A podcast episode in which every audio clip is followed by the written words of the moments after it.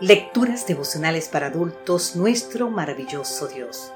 Cortesía del Departamento de Comunicaciones de la Iglesia Dentista del Séptimo Día Gascue en Santo Domingo, capital de la República Dominicana. En la voz de Sarat Arias. Hoy, 2 de octubre, Hijo del Trueno.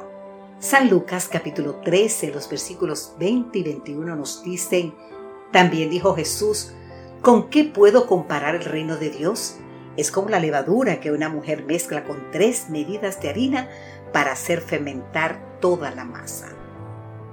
Querido amigo, querida amiga, ¿te has dado cuenta de la manera tan peculiar en que el apóstol San Juan se refiere a sí mismo en el Evangelio que lleva su nombre?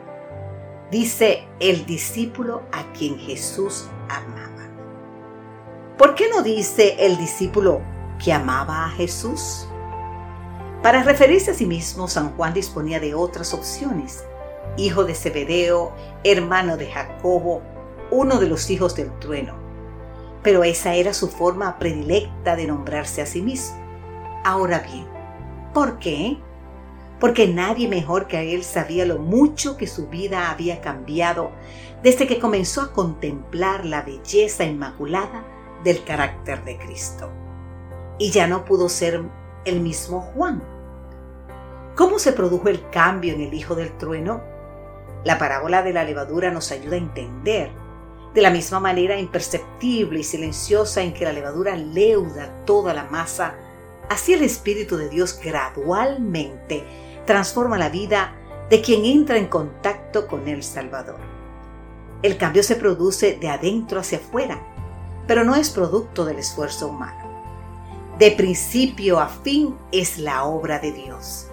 Segunda de Corintios capítulo 3 versículo 18 nos dice, por tanto todos nosotros mirando con el rostro descubierto y reflejando como un espejo la gloria del Señor, somos transformados de gloria en gloria en su misma imagen por la acción del Espíritu del Señor.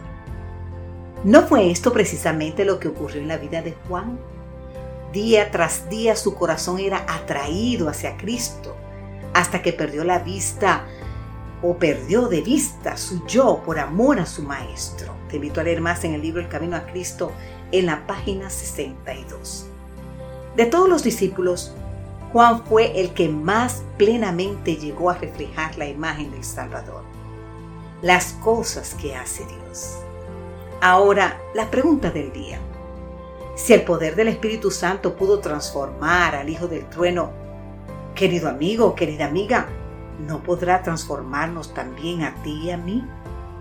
La respuesta es un contundente sí. Ninguna persona es tan vil que esté fuera del alcance de ese poder. En todos los que se sometan al Espíritu Santo debe implantarse un nuevo principio de vida. En la humanidad debe restaurarse la perdida imagen de Dios. Te invito a leer más en el libro Palabras de vida del Gran Maestro, página 69, de la autoría de Elena G. White. Santo Espíritu, no quiero conformarme con una simple mejora en mi vida. Comenzando hoy, realiza hoy tu obra completa en mí, de manera que puedas reflejar más y más del carácter de Cristo. Amén, Señor.